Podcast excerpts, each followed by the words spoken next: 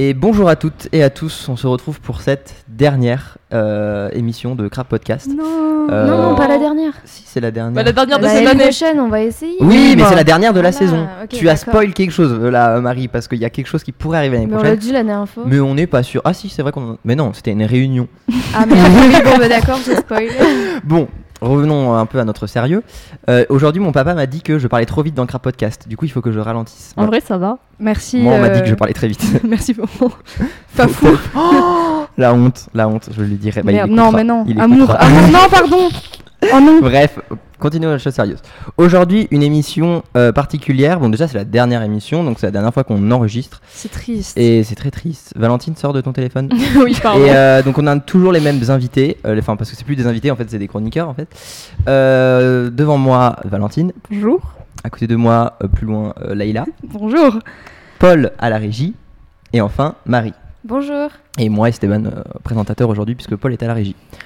Donc, le concept d'aujourd'hui, le dernier concept, c'est que on va faire nos grands oraux. Donc là, on est le 6 juin. Euh, l'émission va sortir dans très longtemps, donc euh, on sera sûrement euh, fin juin quand l'émission sortira. Et du coup, on fait nos grands oraux pour éviter de se faire euh, nos grands, nos grands euh, avant de l'épreuve. Donc du coup, on les fait. Enfin, on fait l'émission avant, genre révision un petit peu, et aussi pour faire un concept de démission parce qu'on est à court d'idées. Et euh, aussi pour. euh, et euh, on fait l'après, on le euh, met l'après pour éviter de se faire choper nos, nos grands oraux. Donc, qui c'est qui veut commencer à, par son- à faire son grand oral? Bon, Ouais, Vous êtes tous. Si vous voulez, moi je commence. Donc je commence avec mon grand oral de SES qui est quel rôle joue le football professionnel dans la mobilité ascendante? J'ai choisi un sujet qui, qui m'intéresse, quoi, vraiment. Donc, né au milieu du 19e siècle en Angleterre, le football était réservé aux étudiants fortunés anglais, notamment à Cambridge. Puis, ce sport a évolué, s'est exporté notamment en Amérique du Sud et en particulier au Brésil. C'est à partir du début du XXe siècle que la pratique du football devient populaire. Le football est aujourd'hui un sport planétaire et s'est démocratisé à travers le monde. Du fait de sa facilité pour le pratiquer, ce sport est accessible à tout individu. Par conséquent, ce sport offre une égalité des chances de réussite beaucoup plus importante que dans d'autres sports. Les catégories populaires pourraient trouver dans le football une manière de s'élever hiérarchiquement dans la société grâce à une mobilité sociale ascendante, une promotion sociale. Quel rôle le football professionnel peut-il jouer dans la mobilité sociale? Donc la mobilité sociale, à savoir un changement de position sociale ou de statut social des individus au sein d'une société. Donc tout d'abord, le football permet aux individus de catégories populaires d'élever leur position sociale. Cependant, le monde du football donne aussi lieu à des formes de reproduction sociale. Donc première partie. Du fait de sa facilité pour le pratiquer, le football donne une chance à tout le monde.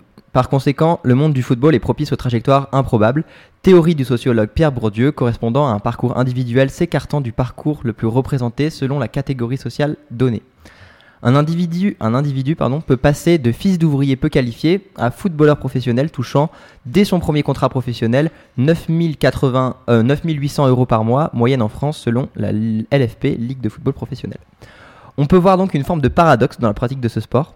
Ce sport est le plus pratiqué chez les 10% des plus pauvres, pour autant, en se professionnalisant, le football devient le sport où les athlètes sont le mieux payés. Exemple, en 2023, les trois sportifs les mieux payés du monde sont des footballeurs. Ce paradoxe permet à des individus issus des catégories les plus défavorisées de s'élever socialement grâce à un revenu plus élevé, ce dernier étant fortement corrélé à la position sociale dans la société. Aussi, si nous reprenons le concept de Max Weber sur les groupes de statut, selon lequel la société serait hiérarchisée en fonction de trois ordres, politique, économique et social, l'ordre social serait défini par des groupes de statut correspondant à un groupe d'individus partageant le même niveau de prestige social. Par conséquent, le footballeur professionnel acquiert un prestige social grâce à ses performances sportives et sa médiatisation, qui lui permet également de s'élever socialement, nonobstant l'aspect économique. Exemple, cinq footballeurs dans le top, il y a 5 footballeurs dans le top 20 des personnalités préférées des Français. Mbappé 4e, Giroud 9e, Griezmann 11e, Zidane 15e et enfin Hugo Lloris 18e. Ainsi, le football professionnel permet aux individus des classes populaires d'élever leur position sociale. Il existe donc des exemples dans le monde du football de trajectoires improbables, théorie du sociologue Bourdieu donc, Euh, donc des exemples comme euh, la légende du football élu meilleur athlète du XXe siècle, Pelé, et lui est issu des quartiers défavorisés du nord de Rio de Janeiro. Son parcours est une trajectoire improbable puisqu'il passe de fils d'ouvrier non qualifié à cadre et profession intellectuelle supérieure. C'est donc la PCS des footballeurs professionnels. Il existe euh, d'autres exemples comme Diego Armando Maradona, issu de la banlieue de Buenos Aires, Zinedine Zidane de la Castellane, quartier défavorisé de Marseille, ou encore Antonio Rudiger, issu d'un quartier populaire de Berlin. Le paradoxe qui existe dans la pratique du football se caractérise ainsi par ces trajectoires improbables. Donc il existe effectivement des exemples de footballeurs professionnels étant issus de milieux populaires et qui sont désignés comme des trajectoires improbables. Cependant, après que ces individus issus de classes populaires soient devenus footballeurs, on assiste à un phénomène de reproduction sociale, à savoir une situation d'immobilité sociale dans laquelle l'individu occupe la même position sociale que ses parents. L'exemple le plus connu est donc celui de la famille Thuram. Lilian Thuram est un footballeur international français des années 90 au début des années 2000. Ce dernier a deux fils qui sont aujourd'hui des footballeurs professionnels en la personne de Marcus Thuram ayant même participé à la Coupe du Monde 2022, ainsi que Kefren Thuram évoluant à Nice. Outre leur prédisposition génétique, les fils et filles de footballeurs jouiraient entre autres de l'importance accrue des voies de formation officielles, donc à savoir un centre de formation pour ensuite intégrer le monde du foot professionnel. Donc euh, c'est ces formations officielles qu'il faut intégrer de plus en plus jeunes. Donc ça c'est ce que relè- relève le sociologue du sport Frédéric euh, Razera, auteur des Footballeurs au travail, donc son livre. Nous assistons donc à un exemple de reproduction sociale. Néanmoins, cette théorie est à remettre en question. En effet, la part des footballeurs qui sont issus d'une famille de footballeurs reste minime. En 2021, sur 636 joueurs, seuls 49 entrent dans la classification de fils de footballeurs, soit 7,7%. En 2004-2005, ils étaient à peine moins, 31 sur 555, soit 5,59%. En effet, la part de reproduction sociale dans le football reste similaire à celle des autres sports. Par exemple, dans le monde du rugby, la part des fils de rugbyman est également autour de 5 à 6%. À titre de comparaison, la part de fils de professeurs qui deviennent professeurs est beaucoup plus importante. On explique cette reproduction sociale plus faible dans le football que dans le professorat selon plusieurs facteurs. Premièrement, le football est une euh, branche professionnelle extrêmement sélective, il est donc très difficile pour n'importe qui d'accéder à une professionnalisation de ce sport. En effet, selon certains témoignages de fils de footballeurs, ces derniers dénoncent une pression plus grande sur leur performance que sur celle des autres joueurs. En outre, ces derniers ont la sensation de devoir prouver deux fois plus que les autres pour pouvoir être reconnus. Le poids du nom du père est lourd à porter car les observateurs du football s'attendent à un niveau de performance équivalent euh, à leurs ancêtres. Conclusion. Le football euh, permet à des individus de classe populaire de s'élever socialement grâce aux importants revenus promis aux footballeurs et à la médiatisation de ce sport. Nous observons ainsi un nombre important de trajectoires improbables. Cependant, la reproduction sociale existe dans le monde du football. Lorsqu'un individu devient footballeur, on peut observer que leurs enfants, dans certains cas, peuvent aussi devenir footballeurs. Mais comme on l'a vu, ces exemples sont isolés. Donc moi j'ai une petite question pour toi. Euh, tu disais euh, que hum, les... dans le classement des sportifs les mieux payés, les trois premiers c'était des footballeurs. C'est qui ces trois footballeurs? Trois footballeurs, ce sont donc en premier euh, Cristiano Ronaldo, en deuxième euh, Lionel Messi et en troisième Kylian Mbappé. Neymar n'est pas dans le classement, je sais pas pourquoi, mais il est pas dans le top Ouais, 3. peut-être juste quatrième. Il... Non, parce que sinon, je... parce que je crois que j'ai regardé le classement et Ah oui, j'ai oui. pris le chiffre qui m'intéressait en me disant si je fais le top 3 et du coup le top 3 c'est des footballeurs. Mais je crois que Neymar doit être top 6, top 7 et après il doit y avoir euh, quatrième LeBron James. euh, ah oui, c'est peut-être pour ça aussi, ouais. Et beaucoup de mecs de Formule 1. En fait, je vais dire un, un secret, mais en même temps, je m'en fous parce que le grand oral sera passé après. Euh, les footballeurs, si on prend une moyenne, ils sont moins bien payés que les pilotes de Formule 1. Les pilotes de Formule Ouais. 1 en moyenne, mais vu que les pilotes de Formule 1 ils sont 20, les footballeurs professionnels ils sont euh, Ouais, 7 c'est sûr, milliards, ouais. euh, virgule 250 000. Bref. Et du coup, c'est sûr que, ouais, en moyenne, les pilotes de Formule 1 sont mieux payés en fait. Voilà. C'était la petite info euh, du jour. Euh, qui veut faire son grand oral maintenant? Bon, moi je vais bien le faire si vous voulez, mais bon, j'y vais au talent sans feuille. Vas-y, pars au On talent. croit en toi. Ouais, ouais, merci. Je me suis entraînée plein de fois. Enfin, non, c'est faux. ce sera le premier deux fois, entraînement. c'est- euh, Non, non, non, deux fois, deux fois. Euh, du coup, moi, mon sujet, j'ai fait. euh, donc, euh, c'est euh, l'inscription des fortifications euh, Vauban de Briançon. Euh, Sont-elles. euh, Enfin. Non, attendez, je le refais. Vas-y, repars, repars, repars. Euh, du coup, euh, l'inscription à l'UNESCO euh, des forts Vauban de Briançon est-elle un atout ou une charge Voilà, comme ça. On est sûr. Hmm. Et donc du coup, tout, tout le long des, des frontières françaises, on retrouve des fortifications de l'ingénieur militaire Vauban. Et notamment dans, dans notre ville où on habite, Briançon, il y a énormément de, de ces forts. Et euh, du coup, moi j'ai choisi ce sujet parce que j'ai envie de faire architecte plus tard et du coup, euh, enfin, ça colle avec mon projet. Et euh, parce que bah, forcément, c'est le patrimoine de, de notre ville et j'ai envie de le mettre en avant. Et il a été également mis en avant par l'UNESCO en 2008. Donc nous nous demanderons si l'inscription euh, au patrimoine mondial de l'UNESCO est un atout ou une charge. Donc dans un premier temps, nous verrons les atouts, puis dans un second, les charges. Donc euh, l'inscription à l'UNESCO, ça apporte une visibilité internationale à la ville. Donc il y a des touristes du monde entier qui viennent euh, pour visiter donc les forts. Ensuite, du coup, cette visibilité, elle apporte la possibilité à la ville de, Briançon de, faire appel à du mécénat ou des acteurs euh, privés. Donc euh, pour l'entretien euh, des forts euh, qui doivent être entretenus en permanence, forcément. Ensuite, cette reconnaissance prestigieuse, elle, agit comme un, catalyseur chez les, populations locales ou chez les touristes. Donc, quand je dis catalyseur, ça veut dire que, bah, par exemple, la population locale, elle va se rendre compte du, bien qu'elle possède. Et donc, ça va faire naître un, sentiment de, fierté. Et euh, en fait, euh, l'inscription, elle va faire que confirmer donc le caractère exceptionnel de, ces fortifications euh, qui ont un, savoir-faire technique qui est remarquable et qui est perdu. Donc les touristes du monde, ils font vivre euh, aussi notamment l'économie locale, car les commerçants, du coup, ils, trava- ils travaillent grâce à ce tourisme. Et euh, donc, euh, on a notamment les, offices de tourisme qui, peuvent profiter de, cet apport de, touristes pour faire découvrir de, nouvelles choses et diversifier l'offre, ne pas rester sur une offre qui est que hivernale, car bah, on a une station de ski très connue chez nous. Donc voilà, on, se diversifie dans une offre culturelle, euh, hivernale et montagnarde. Ensuite, euh, l'inscription, ce n'est pas qu'une charge, enfin, ce n'est pas qu'un atout, du coup, c'est une charge, car euh, il y a l'obligation d'entretien qui est permanente et qui coûte très cher parce que bah, voilà, la main-d'œuvre, elle, s'est perdue. Il y a très peu de, personnes qui savent encore travailler les techniques de l'époque. Et en fait, bah, la ville, elle est obligée de, mettre en place un entretien permanent parce que sinon, euh, elle risque de perdre le label. Donc euh, voilà, ça coûte de l'argent, il faut trouver euh, les moyens. Donc on fait appel à du mécénat et des acteurs privés, donc le loto du patrimoine par exemple. Et donc en fait, les bénéfices du tourisme, ils sont pas suffisants pour, euh, pour la rénovation. Du coup, ça pose problème et euh, il faut trouver des solutions. Donc les solutions, elles peuvent être apportées, donc euh, comme je disais tout à l'heure, par les offices de tourisme. Sauf que celles-ci, elles mettent pas assez en avant les fortifications. Elles préfèrent se concentrer sur le ski, la montagne, et ne pas avoir, enfin, se développer dans, dans le patrimoine culturel, ce qui est dommage parce que c'est euh, une offre qui peut être faite tout au long de l'année, contrairement euh, au domaine skiable qui est ouvert que 4 à 5 mois.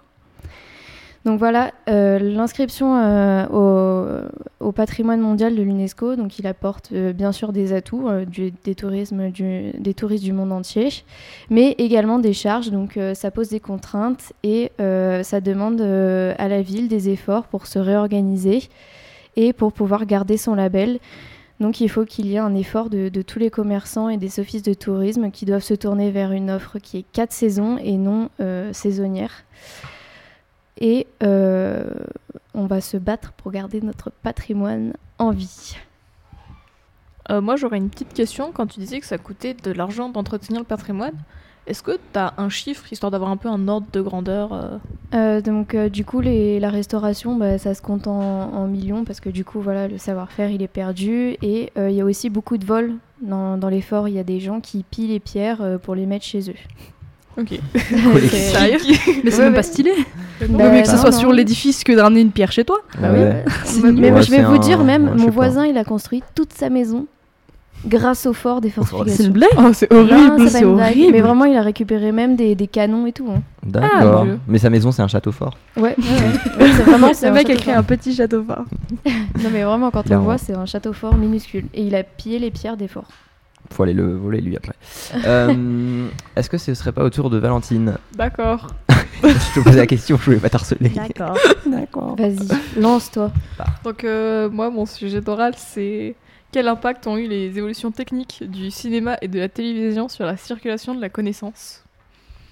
Donc le 28 décembre 1895 euh, a lieu la première séance publique et payante du cinématographe Lumière. Depuis cette date, le cinéma il a pas cessé d'évoluer, il a permis de toucher euh, un public plus large et donc de permettre une circulation plus importante de connaissances.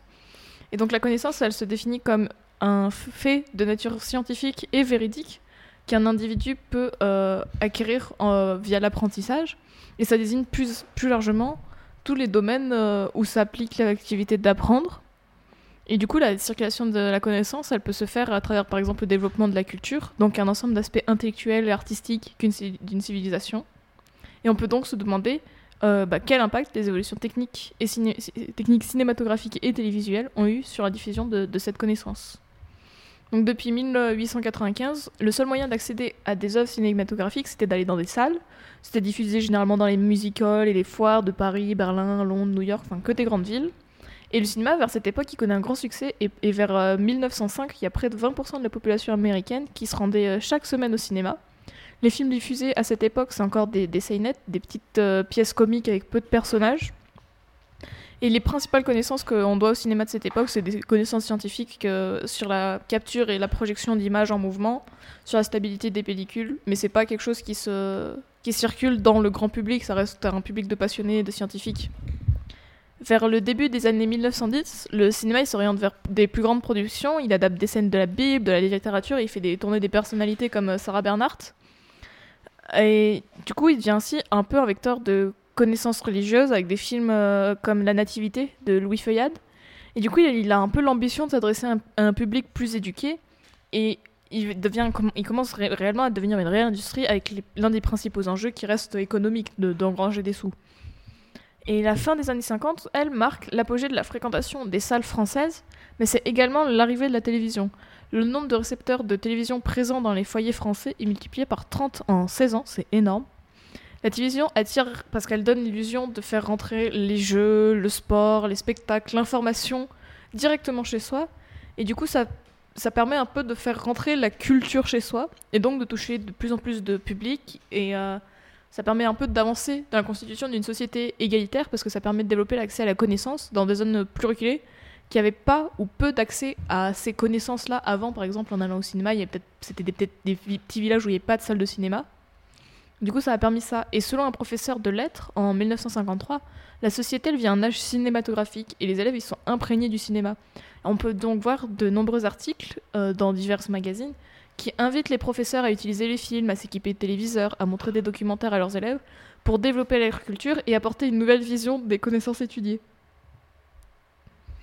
Il y a une critique qui est apportée au film de cette époque, c'est que bah, ces reprises d'œuvres, ça peut dénaturer l'œuvre originale, par exemple les reprises d'œuvres littéraires. Ça pourrait même se substituer au texte où on prendrait le film en tant qu'œuvre seule, mais on oublierait l'œuvre dont elle est tirée. Comme par exemple un peu les James Bond, on a tendance à oublier que c'est un livre avant. Euh, de nos jours, bah, les moyens de diffusion développés dans le siècle précédent ont pris une telle importance dans nos vies que l'accès et la diffusion de la connaissance, c'est plus le problème principal. Le problème principal auquel on doit faire face aujourd'hui, c'est la véracité et l'objectivité des connaissances qui circulent. Parce que le cinéma, bah, c'est pas un domaine scientifique et vérifiable. Donc c'est compliqué de d'invalider un film parce que il véhicule des connaissances fausses alors qu'on peut toujours se défendre parce que bah c'est euh, c'est une œuvre. Ça reste une œuvre. C'est comme dire Guernica bah c'est pas comme ça que ça s'est passé. Oui mais ça reste une œuvre en tant que telle. Du coup bah aujourd'hui quand on pense cinéma et connaissances on pense au film documentaire un film didactique ou informatif qui vise à réaliser à, restituer pardon les apparences de la réalité en France, en 2009, il y a près de 2000 heures de documentaires qui ont été produites, d'après le CNC. Et des critiques qui sont apportées au film documentaire, c'est que on voit à travers les yeux du réalisateur. C'est-à-dire que la connaissance que le réalisateur veut transmettre, il peut très bien la, il peut en faire ce qu'il veut parce qu'on voit à travers ses yeux. Donc par exemple, récemment sur Arte, il y a eu un, documentaire qui est des vaccins et des hommes, qui est, qui est donc sorti récemment sur Arte, et qui a posé problème parce qu'il véhiculait des idées euh, anti-vax, un peu complotistes, et qui manipulait la parole de certains scientifiques qui avaient euh, été interviewés pour leur faire dire des choses qu'ils n'avaient pas dit contre le vaccin. Aussi, un autre moyen de circuler des connaissances et de produire la connaissance, c'est à travers par exemple des films euh, moins académiques entre guillemets, un peu plus euh, fictionnels. Par exemple, on a tous vu cette année le Simone, le voyage du siècle, et ça reste une fiction, mais ça nous permet d'en apprendre plus sur la vie de Simone Veil, sur ses, engagements, sur euh, le, contexte historique de cette époque-là. Et le, seul, le problème aussi qu'on peut avoir avec ces films-là, c'est d'arriver à différencier la fiction de ce qui s'est réellement passé. Et du coup, pour ça, il faudrait l'appui bah, d'un professeur, d'un professionnel pour aider, euh, par exemple, dans le cadre scolaire, à- les élèves à faire la différence entre la, la fiction et la réalité. Et ainsi, les moyens techniques qui ont été développés au fil des ans ont d'abord été inventés par intérêt économique, puis dans le but de toucher un public qui possédait une certaine connaissance. L'arrivée de la télévision a démocratisé l'accès à ces connaissances et le développement de programmes culturels. Aujourd'hui, l'accès à la connaissance, c'est plus un problème. On a quasiment tous des téléphones, des télés ou au moins un cinéma. Mais il faudra trouver des moyens, s'adapter pour trouver des moyens de connaître, de vérifier les informations qui circulent. Et du coup, l'audiovisuel est utilisé pour produire des connaissances nouvelles et aussi produire un nouveau mode sensible d'acquisition de connaissances. Félicitations. Ah oui, on fait. on félicite quoi. Juste, moi, ce qui m'a fait rire un moment, c'est que t'as dit euh, on a tous au moins un, téléphone et un cinéma pour toi, soit tout seul. J'étais là. Non, non, Hiérarchiquement, je pense qu'on a le téléphone avant on le a cinéma un cinéma privé. chez nous, non? enfin bon, sinon, euh, moi je l'ai déjà. ouais. C'est combien de ça 6 Jules minutes. Ah oui, ça fait un peu long. Moi j'ai déjà écouté, il est très bien. Moi, il me plaît très bien. Mais c'est sûr qu'il Mieux faut. qu'on a GGSP. Oui, t'es plus à Ma l'aise. conclusion n'est pas partir que de poisson. C'est sûr. Oh, la GSP, c'est vrai que j'étais dans ce moment de, de solitude où j'étais là. Je suis le seul à savoir que c'est fini, mais personne ne me suivre à applaudir. personne n'a compris. Non, il y a personne qui t'a applaudi. Non, mais elle a fait sa, sa conclusion du genre. Et du coup, le football. est- et moi, du coup, j'avais un peu la- le, le fil du, du truc. Du coup, j'étais là. Bon, je crois que c'est fini. En plus, je t'ai fait un Et- signe de tête en mode Ouais, et moi, du coup, j'étais là. Bah oui, mais si je lance tout seul, tout le monde va me regarder. On va Moi je l'ai fait le dur, si personne applaudissait la personne, la la Ah, pauvre. c'est Du coup j'ai fait vas-y, ça. Terrible. Ouais. Des questions? Des questions. Euh, C'est moi, très clair en pas. tout cas. Ouais. Ouais. Donc, euh, on en a fini des grands euros. On a passé nos trois, trois grands euros. Paul l'a déjà fait 600 fois, donc bon, déjà il fuit. Et en plus, il l'a déjà fait 600 fois, donc du coup, c'est, il veut plus le faire. Voilà. Et Laïla, toi, tu peux pas le faire non plus? Non, parce que je pense que pour un podcast, c'est un peu moins intéressant mon Ouais. sujet que les vôtres. En tout cas, les vôtres étaient très intéressants, bravo. Après, je sais pas comment ça va rendre en, non plus en, en podcast nos grands euros, oui, mais bah, on verra. pas tester aussi. Mais oui, voilà. Euh, donc. bah- non, mais surtout, j'ai ouais, j'ai une mi-panique. Ouais. Moi aussi, ça m'a On explique la scène parce qu'on est, on rappelle qu'on est en, pod- on est en, en crabe et pas en, pas en télé. Euh, Valentine a pris son, son MacBook et l'a mis en l'air très fort et du coup j'ai eu peur. Ouais, j'ai un Je peu me suis dit, sursauté. elle l'a acheté. Restez en l'air. J'ai juste posé. Oui, tu m'as fait peur. Donc, euh, on va faire une petite, euh, un petit tour de table pour dire chacun ses résultats, enfin pas ses résultats parcoursup du genre. Moi, j'ai été pris là, refusé là, en liste d'attente là, mais genre dire un petit peu quelle est la suite pour Ouais. chacun. Parce que du coup, chacun va aller autre part. À part avec Valentine, on va aller au même endroit. Mais Pour l'instant, c'est ça. Euh, donc moi je commence. Euh, moi du coup l'année prochaine je vais à Avignon. J'ai accepté mon vœu ce matin et du coup je pars à Avignon en prépa Sciences Po pour euh, retenter le concours à la reconquête de Sciences Po saison 2. Ok, c'est génial. C'est une Et- prépa Sciences Po, c'est Ouais. un peu comme ce que tu faisais cette année, mais du coup, c'est concentré que sur ça pendant un an. Ouais, c'est ça. Et puis c'est pas en ligne et c'est en, en cours, c'est dans un lycée, à Ok, au lycée Mistral de Avignon. Ouais, ça c'est cool. Et du coup, je fais une année et je prépare le concours. Ok, voilà. est-ce que c'est beaucoup de cours enfin, tu... Ou tu vas avoir aussi beaucoup de temps libre? Parce que je me dis que cette année, en fait, t'avais pas beaucoup de cours de prépa. C'était pas. Oui, oui, les cours de prépa, en fait, c'est pas vraiment une prépa que j'ai fait ici, c'était plus Oui, oui, un. oui, je sais que je l'ai je l'ai vraiment fait quasiment. Enfin, ouais, c'est vraiment tout seul. Enfin, j'ai préparé le concours euh, quasiment tout seul. Ouais. Enfin, avec Valentine, euh, la, Valentine elle a testé aussi, qui a préparé le concours. Et euh, du coup, euh, non, ouais, c'est une année de prépa. on va dire que c'est moins énervé que pour les maths et les lettres, mais c'est comme une. Je pense que ça va quand même être une année assez costaud, mais ça va. Franchement, ça ira. Euh, Valentine Euh, bah, moi, pour l'instant, c'est je pars à Avignon aussi, en licence euh, de administration économique et sociale, donc AES. Et Mhm. pour l'instant, c'est ça. Après, j'hésite peut-être avec une classe prépa à Annecy, mais la prépa, ça me fait peur. Donc, euh, Prépa euh, ciné? prépa euh, lettres, option ciné. Ouf, ah oui. Ok, prépa lettres. ouais. Ça me fait peur. Oui. Et euh, le fait que tu faisais ça comme type d'études, c'est parce que du coup, pour le concours. euh, Sciences Po, c'est mort pour Oui. nous. Non, pas pour Sciences Po, mais pour. Euh, Cinéfabrique. À la Pour les cinéfabrique, euh, j'ai pas passé le premier tour, donc euh, Ouais. je retenterai Ok, l'année prochaine aussi. Ah ok, d'accord, tu comptes euh, Je compte retenter jusqu'à ce que j'ai 26 ans et qu'ils me disent vas-y, tu peux plus Ok, passer le concours. Ça m'étonne que tu me dises ça, que Ah. je- parce que je savais pas que tu reprenais pas le cinéma l'année prochaine À directement. 26 ans, euh, à 26 ans, tu euh, passes tu peux obligé- plus. Ouais. Ah, tu peux plus. Je croyais que tu pouvais y aller de force. Tu peux y aller. Ok, d'accord. Et bah. Bon, t'as- T'as 8 ans pour y arriver quoi. Oui. Oui, C'est pas bah, largement Oui, je crois. Après, si au bout euh. d'un certain temps ils me disent non, non, bon. Oui, ça va devenir un peu. Après, si tu t'entraînes avec l'âge, Ouais, puis il y a plusieurs écoles aussi. euh, Oui, je, tenterai peut-être d'autres écoles euh, de Ouais. cinéma à voir.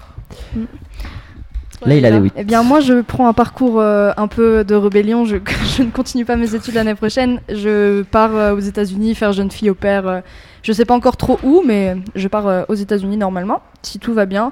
Enfin, en tout cas, je dis ça, mais j'ai déjà mon départ de prévu. Je sais juste Ah pas oui. où je vais. Puis euh, voilà, je ne sais pas si je reprendrai des études l'année d'après, mais en tout cas. euh, T'as déjà ton année prochaine. Voilà, T'es exactement. déjà calé. Ça va être trop cool. Moi, je connais Ouais. quelqu'un qui a fait ça. euh, Ouais. Vraiment, c'est génial. Ouais, je pense que ça va être cool. Puis j'en ai un peu besoin. Puis ouais, Mm. aussi pour vous dire, les gars, s'il y en a qui nous écoutent, euh, c'est pas grave. Vous, vous allez pas rater des, des millions de choses si vous prenez une année. euh, Ouais. euh, les, les études peuvent vous attendre juste un an. euh.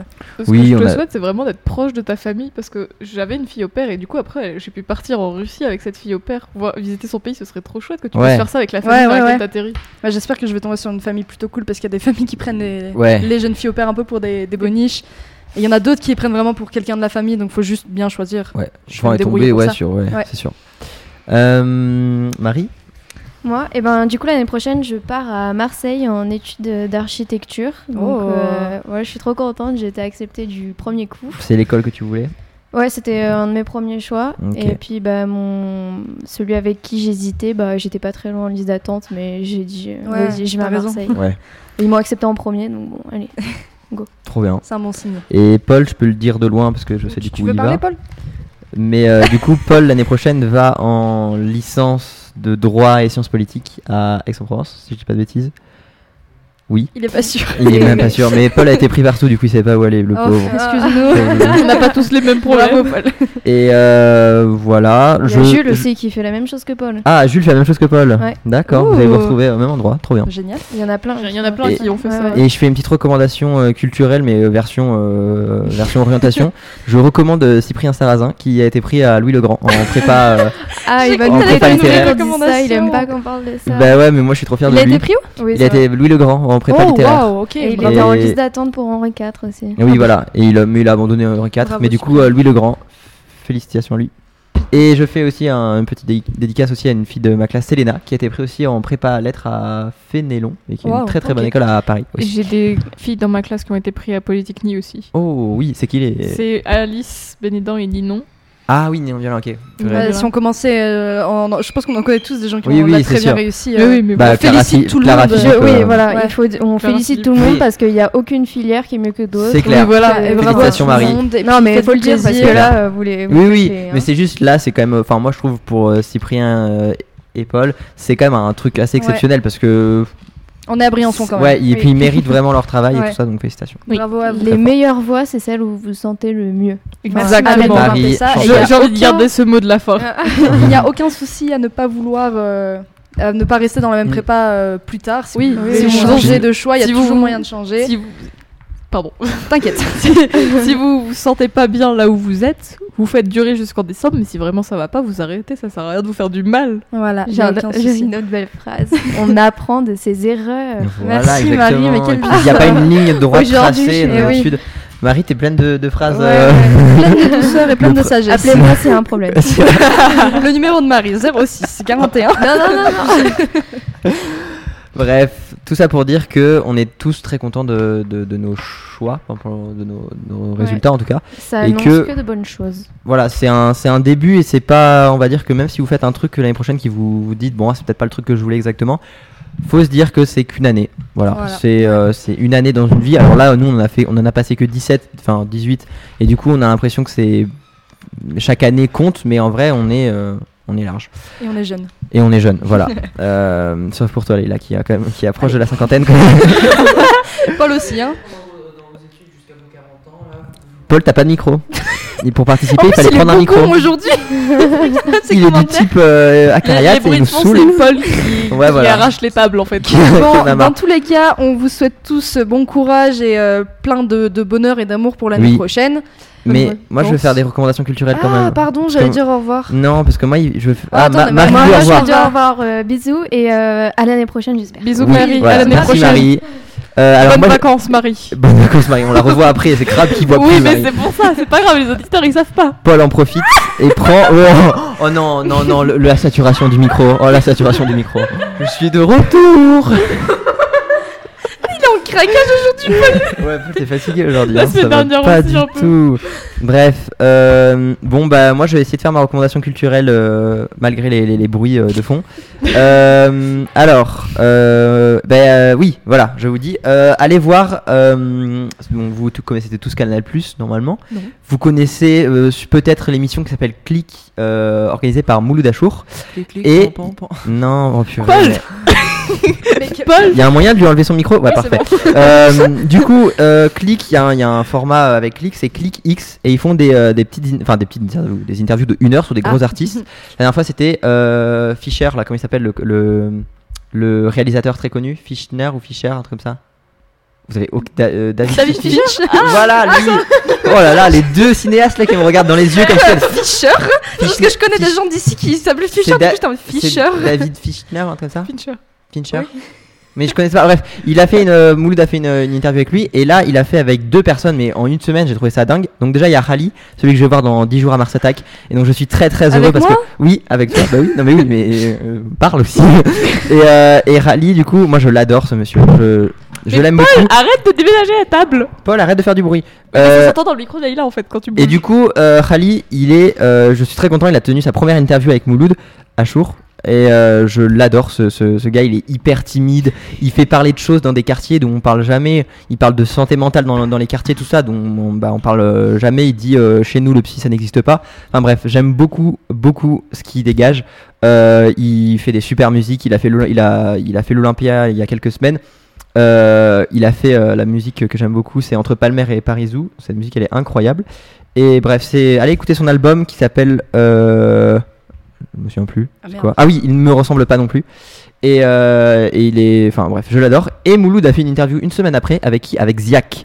Ziak, il a pas tenu une interview non plus. On sait pas qui c'est, on sait pas machin. Il a fait une interview d'une heure. Et ce mec n'est pas si con en fait. Il est pas si bête que ça. Et j'aime bien vraiment comment il parle. Bref, ça c'est une petite recommandation. Et est-ce que j'en ai une dernière? Euh, pou, pou, pou, pou, Non. Euh, si, euh, j'ai bien aimé euh, Tosdi. C'est, je connais rien de ce monsieur. Il a exactement sur euh, Deezer euh, 400 fans. Je fais Wow. partie des 400 fans. Et j'adore son, j'adore sa, sa vibe. Bah, épelle le nom peut-être du coup. T-O-S-D-I.